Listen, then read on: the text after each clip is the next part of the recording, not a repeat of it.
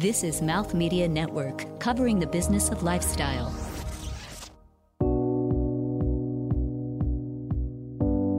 Welcome to the All Possibilities Podcast. I'm your host, Julie Chan, intuitive life purpose coach and founder of Being My Purpose. I had a successful career, an Ivy League education, and led a very rational life.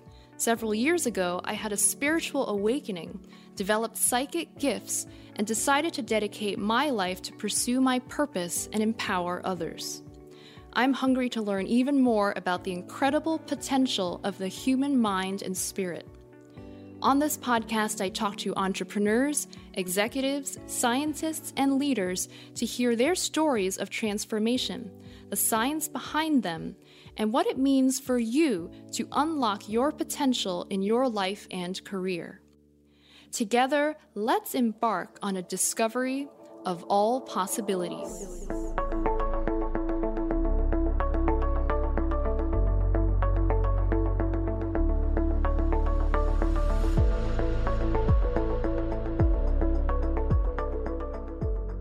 Welcome to All Possibilities. I'm your host, Julie Chan, and I am here today to do a mini intuitive reading for Margot Putnam Delaney. She is a, a consultant for startups in New York City. And uh, Margot, it's a pleasure to have you here today. It's a pleasure to be here. Thank you for inviting me. So let's start with having you share with us who you are and what you do and why you agreed to be on our show today. Well, yeah, I think especially in the context of this show, identifying who I am gets a little bit more hairy. um, in terms of as a professional, most of my experience has been in financial tech. But for the decade prior to that, and I mean starting when I was eight years old, I was committed to being an archaeologist.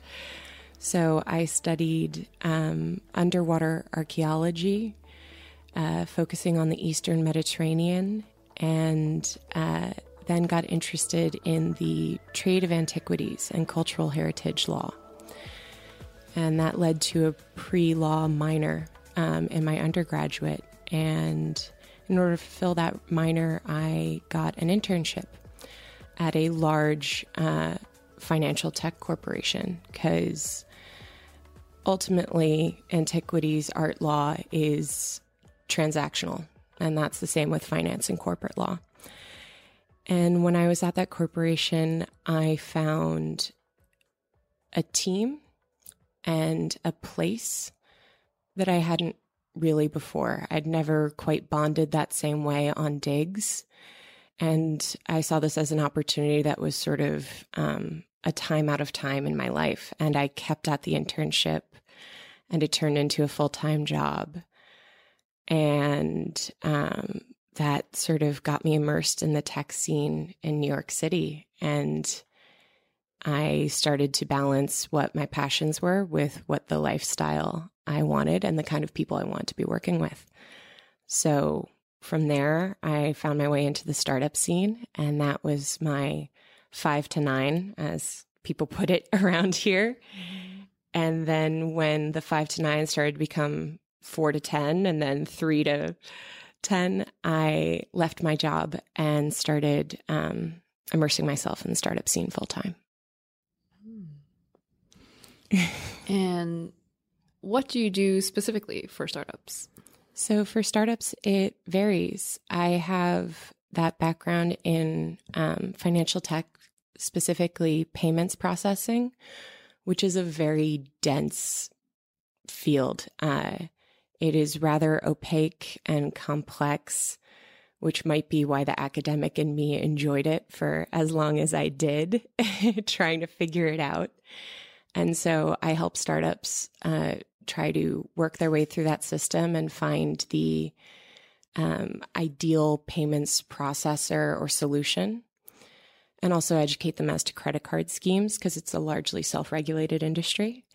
And then uh, with companies like the Mouth Media Network to uh, do full disclosure, I uh, have help. I'm helping them work on a networking relationship management strategy and a database to go along with that, helping them sort of make the most out of their contacts in a much more personal way than traditional B2B um, customer relationship management uh, can. So, your background in archaeology and fintech and consulting. Yeah. Uh, many of our listeners have very uh, different facets about themselves that may or may not be known or seen depending on where they are. What do do you see a thread between your approach to archaeology and what you're doing now? Absolutely. And actually, doing this now helped me shed a lot of light on why I liked practicing archaeology because it was something I was committed to since I was a small child. I grew with it and never really analyzed what I was doing or, or the why of it.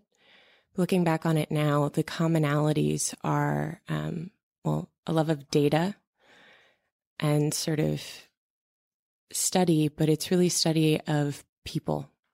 And that's how I view it. Archaeologists use objects to figure out how people lived.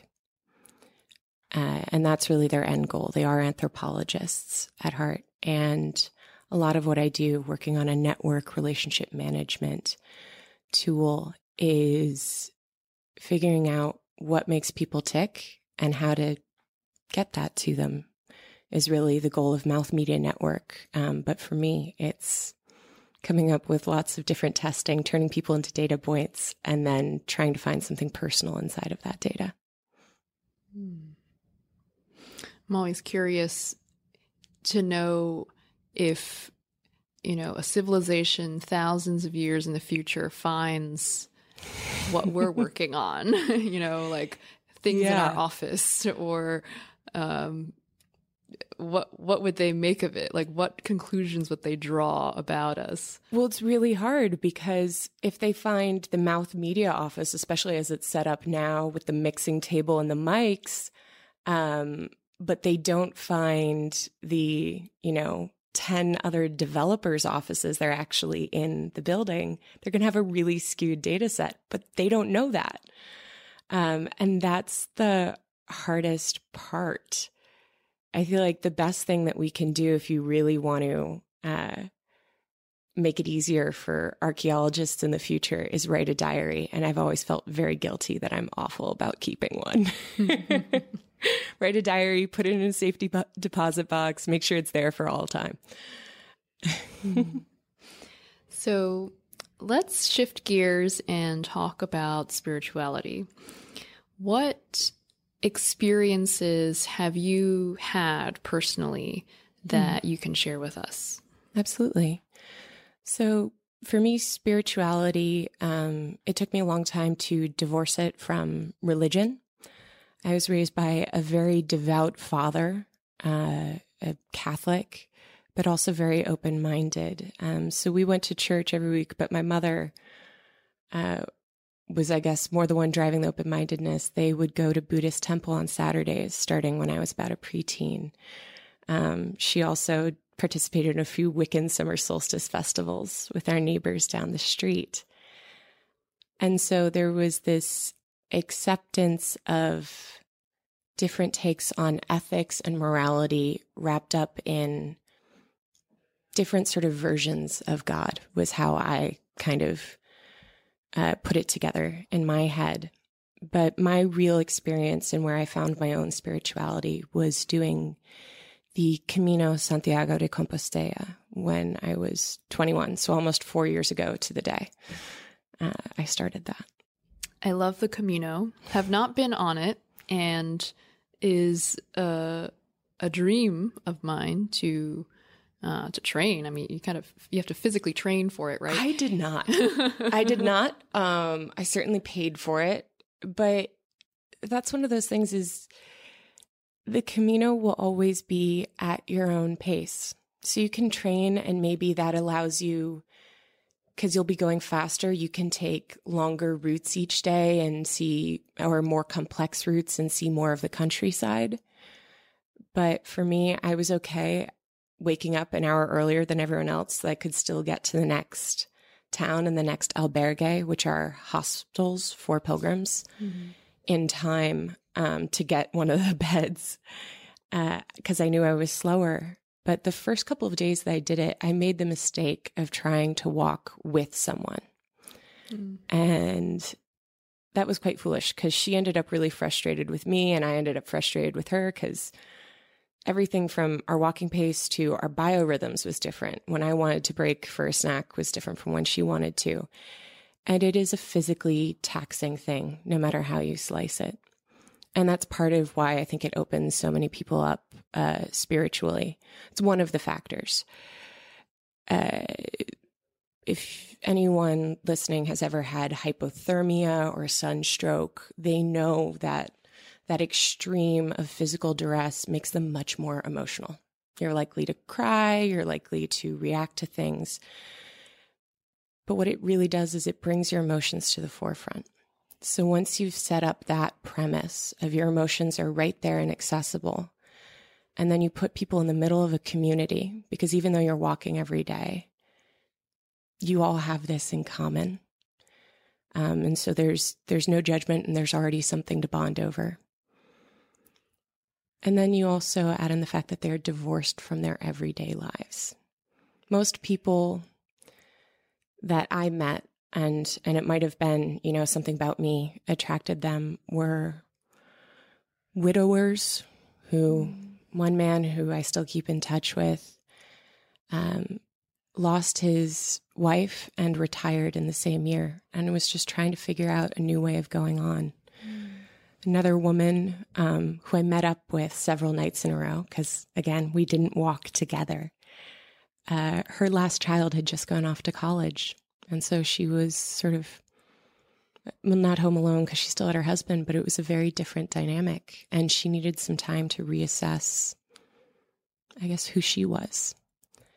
And you see that a lot. Um, two of the most inspirational people I met had just finished, they were two boys from Massachusetts who just finished their first year of uh, at UPenn, and they knew that they'd screwed up a lot, that it was super stressful, and that they were sort of overwhelmed. And so they took a month to go do this, which I just thought was incredibly impressive. I wish I'd had that perspective when I was 19, because when I was 19, I still secretly wanted to do the Camino, but hadn't told anyone about it yet. Mm. Tell us what specifically happened on the Camino that kind of opened up maybe a place of transformation or or kind of a spiritual insight that you couldn't have expected? So there wasn't um, a strict moment of epiphany the specific thing that happened was walking every day for 10 hours a day. Because even if you have an iPod on and you're listening to music, you don't really listen to music. You are just left alone with your thoughts uh, for so long that it's an incredibly intense time of introspection. And then again, referencing that community that you're with, you end up sharing it with people. So I shared these thoughts that I was having um, that I'd sort of had before uh, with strangers. So things I'd known about myself for a long time that I had never shared with my best friends of years. I was sharing with strangers, and that was a sense of safety. It allowed me to voice it. And I think that's sort of where you start confronting. Yeah. And it it creates that space of you, you might not see these people, you know, yeah. ever again and and yet they're they're this human connection. There's an that, incredible intimacy and yeah. fondness that I have for these people that I really regret it now. Um, but at the time, I told myself, as my way of sort of feeling like this was a safe space, that I wouldn't take anyone's contact information. Mm. Now, there were two people that I did, um, but there's three people out there that I think about probably, I would say, at least once a month now that I will never know how to find. Mm. Um, which I guess could be a good or a bad thing because they exist in this kind of perfect state for me. Mm. well, the universe is very complex and you never know. Yes. So let's take a break. Mm-hmm. And mm-hmm. when we come back, I will share the mini intuitive reading that I've already done with you. And um, we'll see how this plays out in your life. And I'm really looking forward to that conversation. Me too. We'll be right back.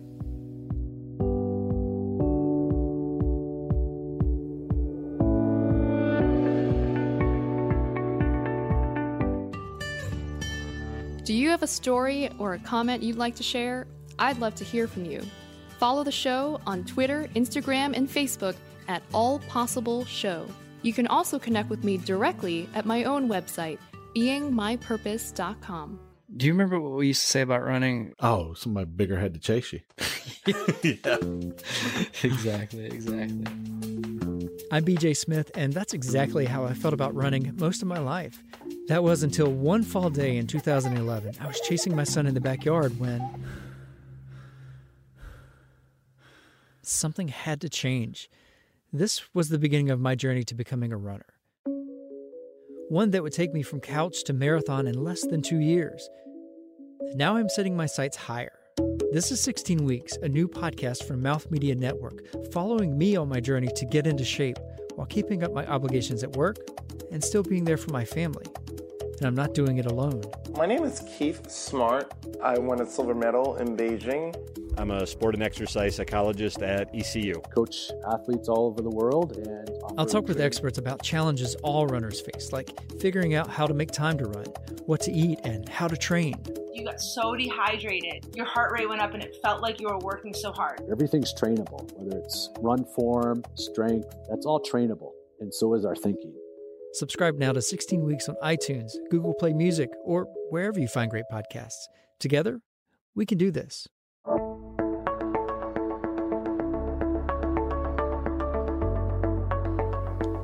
We're back with Margot Putnam Delaney, and we are going to dive right into the mini intuitive reading that we um, that I've already done for her. It's in my phone, and um, how this works is that I meditated on your name and your email address beforehand, which was okay. all I had. And then thank I... God it was this email address and not my old one. An ancient Greek freak for at yahoo.com for about a decade. I don't think it would have made a difference, but actually that could be a fun test. we could try what what other information comes out.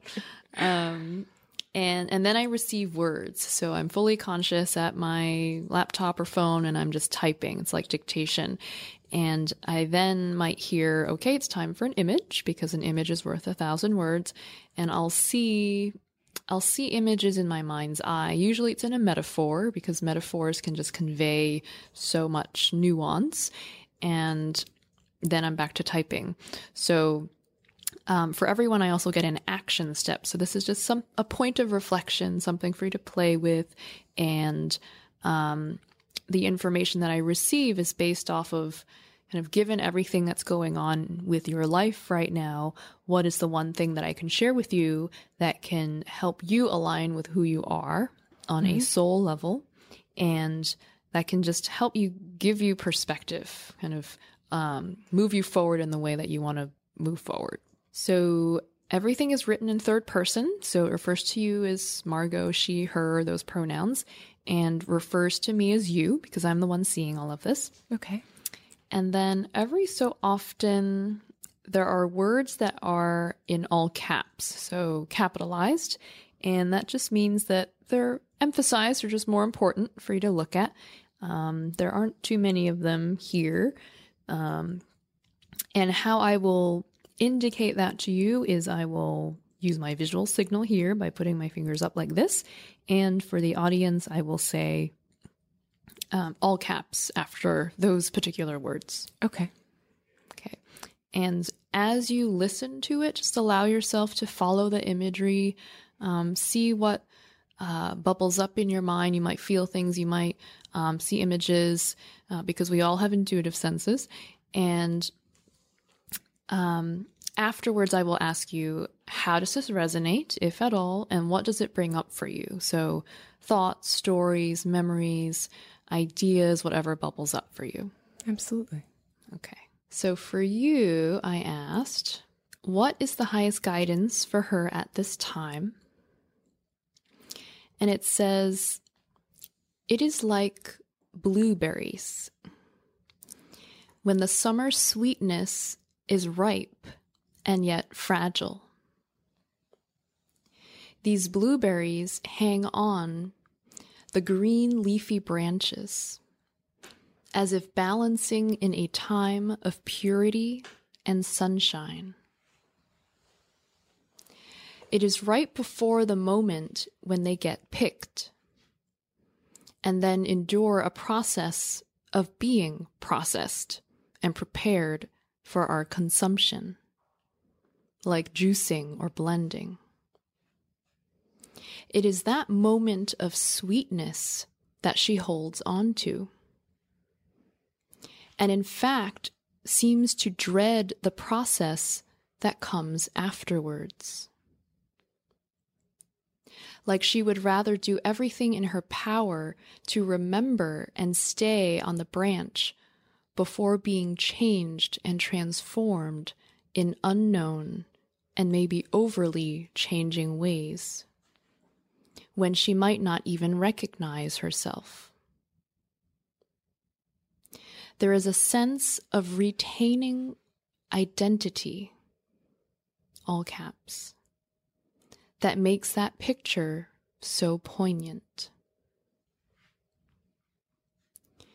Then the image that I saw is a continuation of this metaphor. It says, You saw the blueberries on a beautiful summer day. Someone picked them and placed them in a metal pail with all the other blueberries. It felt like they were all in this together. And then they were taken to a processing plant where they were smushed and juiced against sterile metal machinery. The resulting juice was still blueberry, but in a different form. As if trying to hold on to a fading memory of something beautiful and sweet.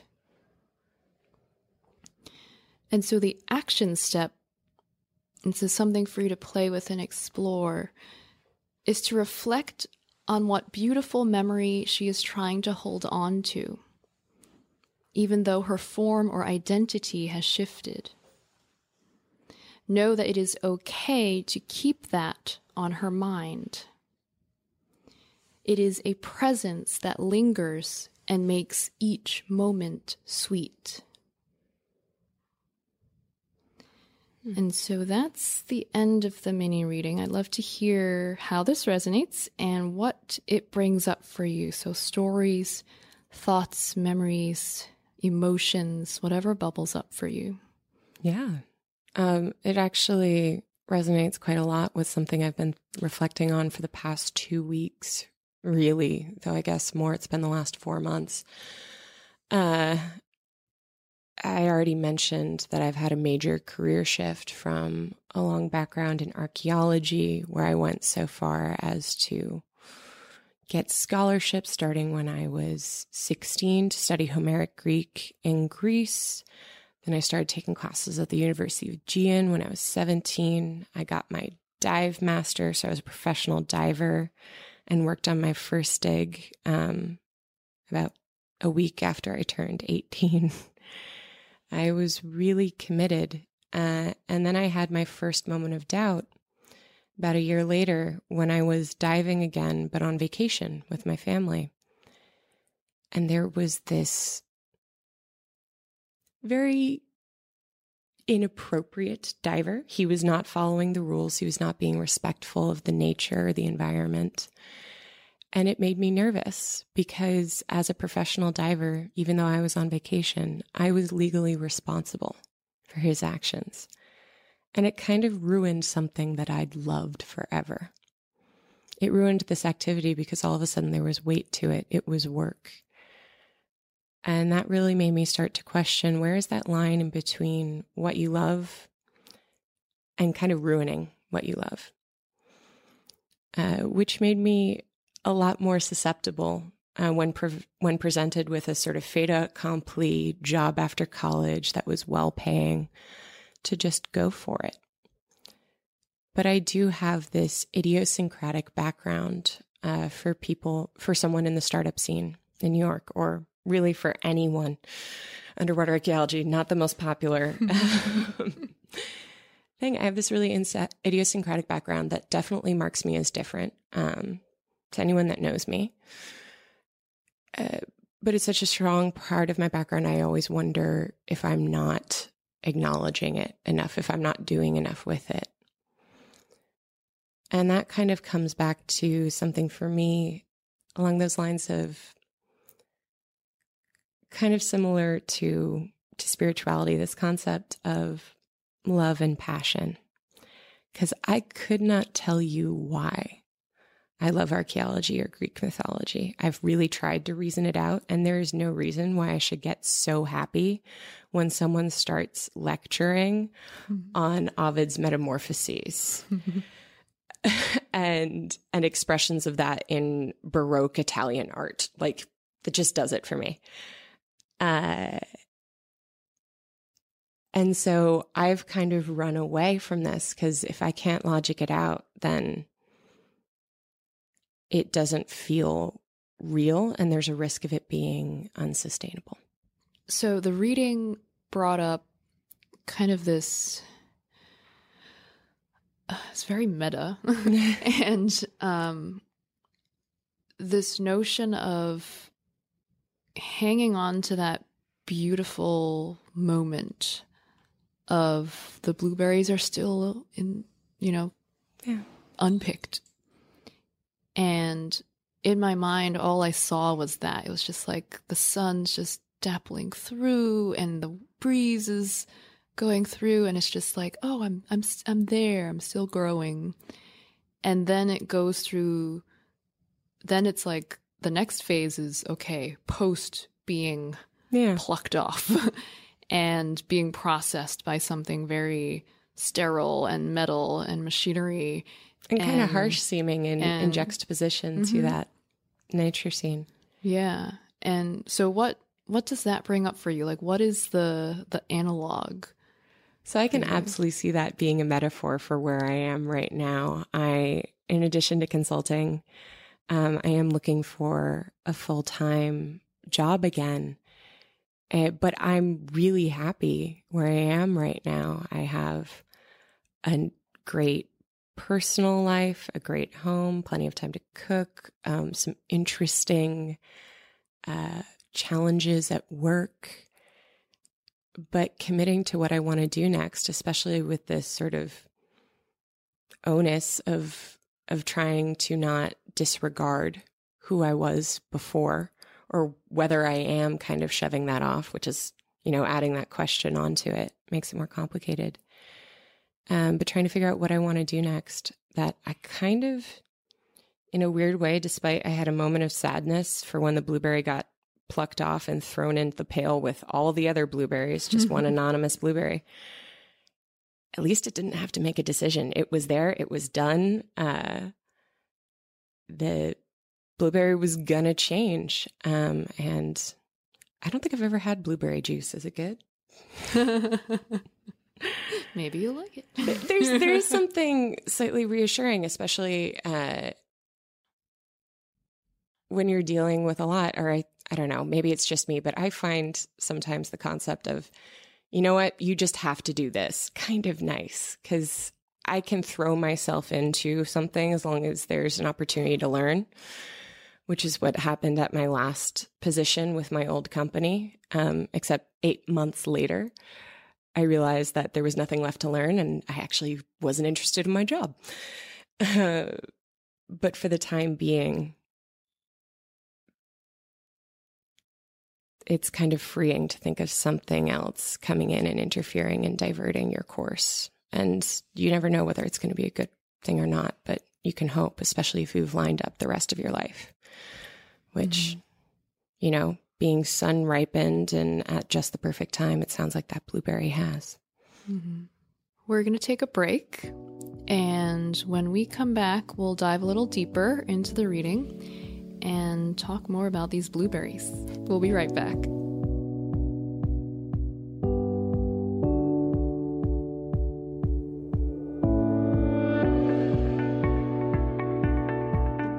If you're a business decision maker, you should listen to this.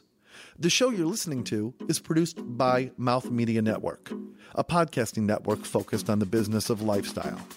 Because of our team's background and deep connections with brands, influencers, and ecosystems, we offer a tremendous opportunity to bring your company's message and products in front of decision makers from several verticals, including fashion, beauty, travel, materials and textiles, health and fitness, and lifestyle. Reach out to the Mouth Media team now at podcast at mouthmedianetwork.com. Let's explore how we can collaborate and make Mouth Media Network a meaningful resource to share your message and grow your business. Again, that's podcast at mouthmedianetwork.com.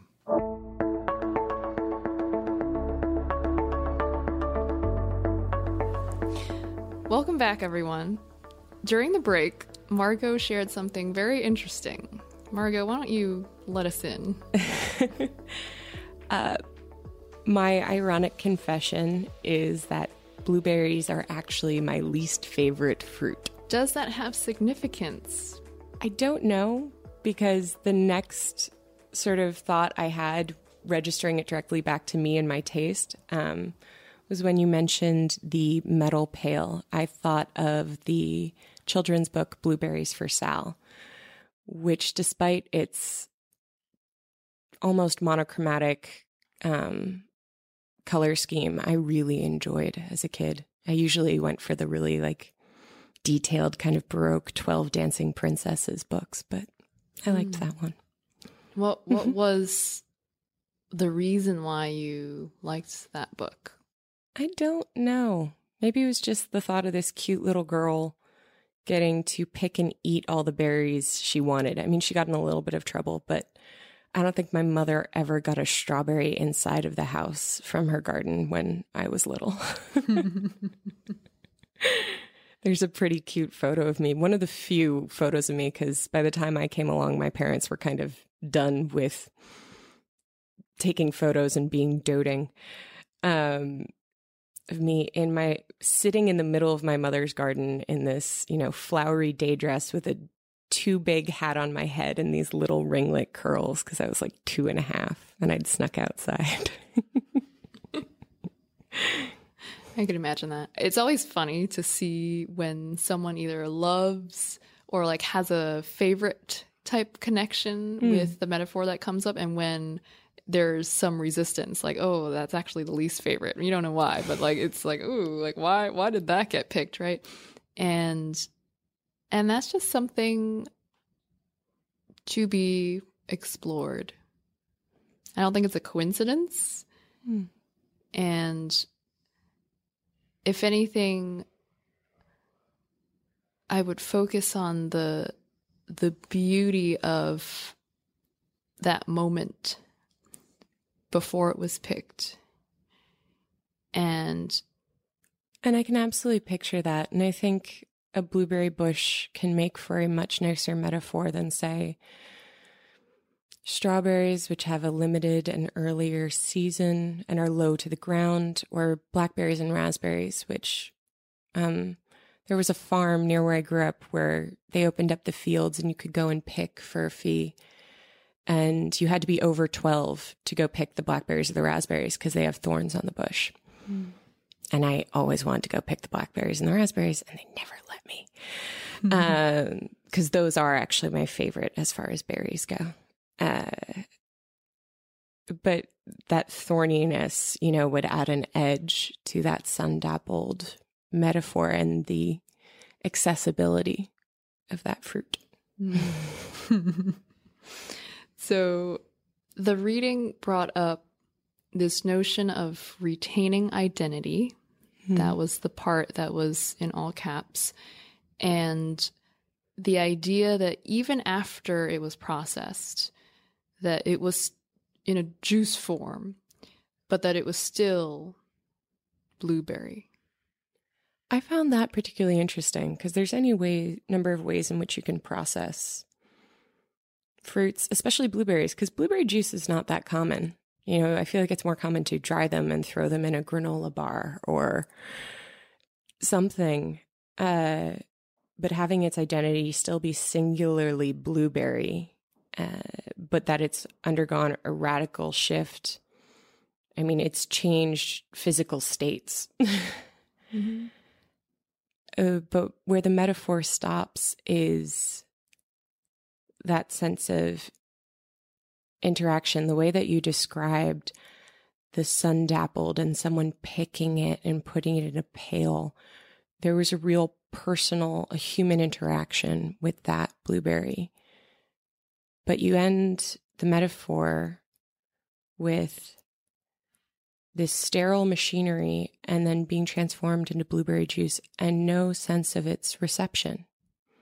We know that it was sweet and sun warmed and plump before, but and we can presume because it was such a good product that the juice is going to be good, but we don't know. We don't know where it was delivered to, who's going to be drinking it, nothing. Mm-hmm. Yeah.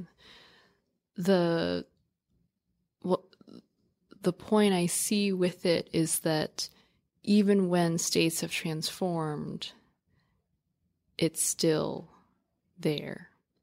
It may look completely different, hmm. but it is still inherently itself. And the action step offered up to reflect on where where you see that identity being hmm. questioned and to remind yourself that it's it's okay yeah to see all of those states and that actually it has been retained. It may look completely different, but it's still there. It's almost like this reassurance. Interesting. Actually, the pivotal moment for me in that metaphor for the change in identity was rather than feel sort of lost and afraid, this one blueberry amongst all these other blueberries that's been picked in the pail and sort of I could picture it being this frightened mass.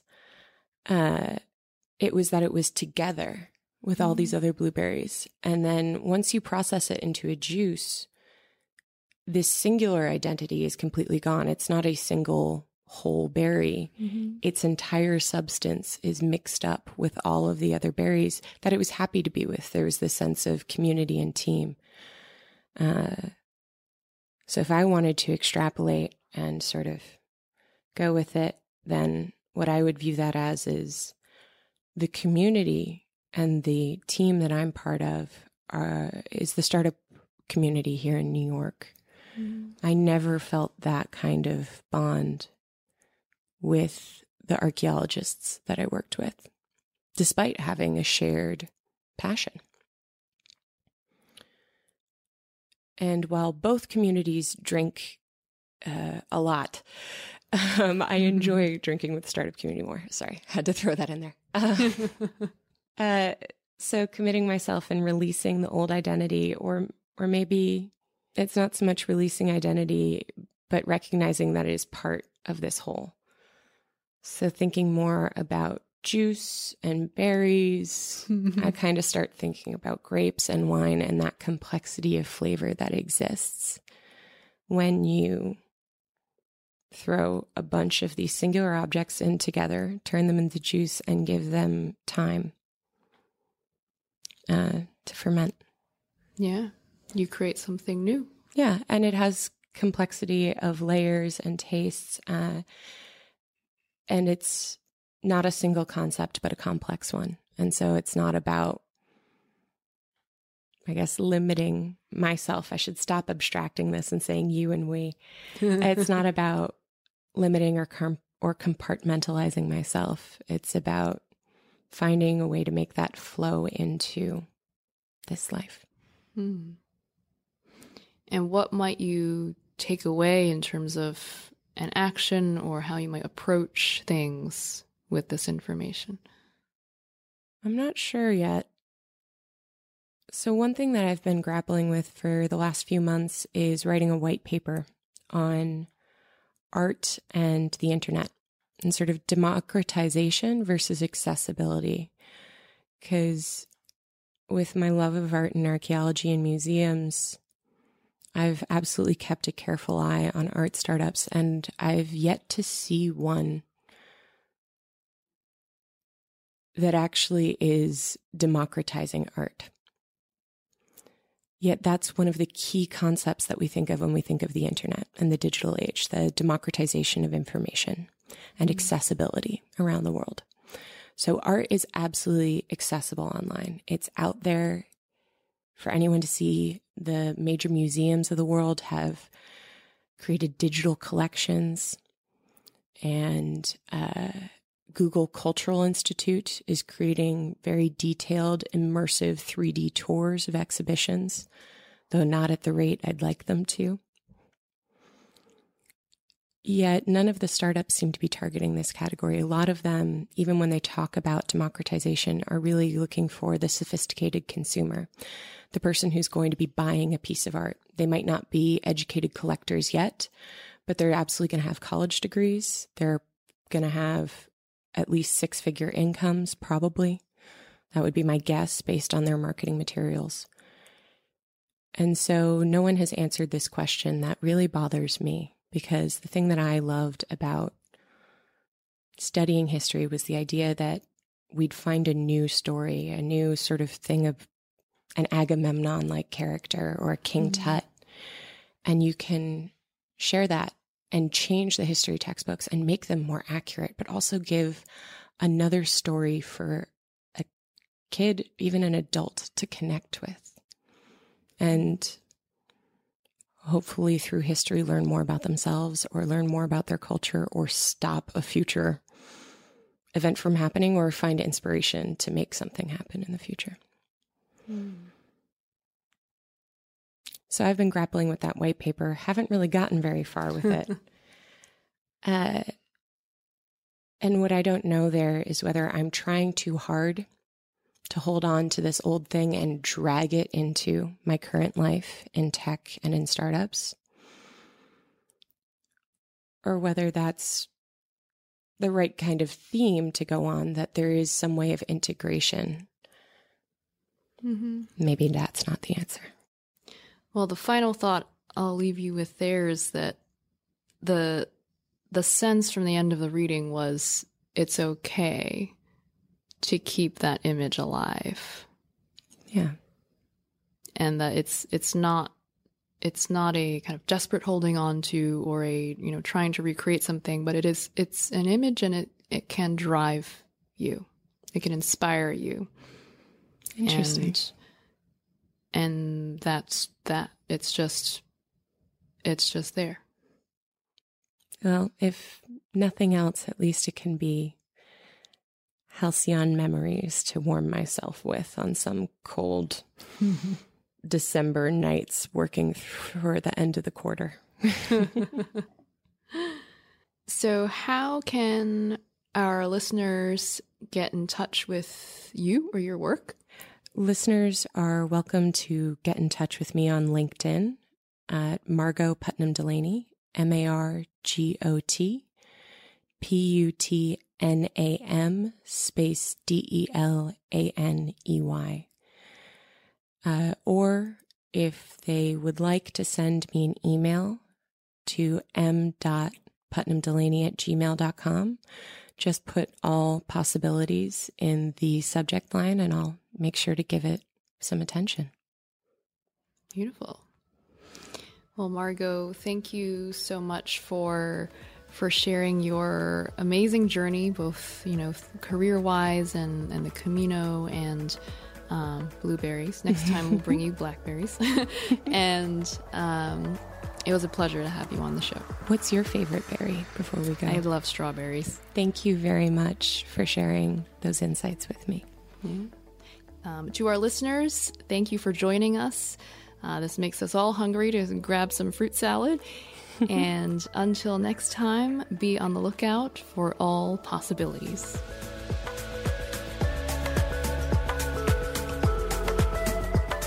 Follow the show on Twitter, Instagram, and Facebook at All Possible Show. Episodes are available on iTunes, Google Play, and our website, allpossibilitiesshow.com. This show is produced by Mouth Media Network, copyright 2017, all rights reserved. No portion of the show may be distributed or published without the expressed written permission of the producers. Thank you for joining us.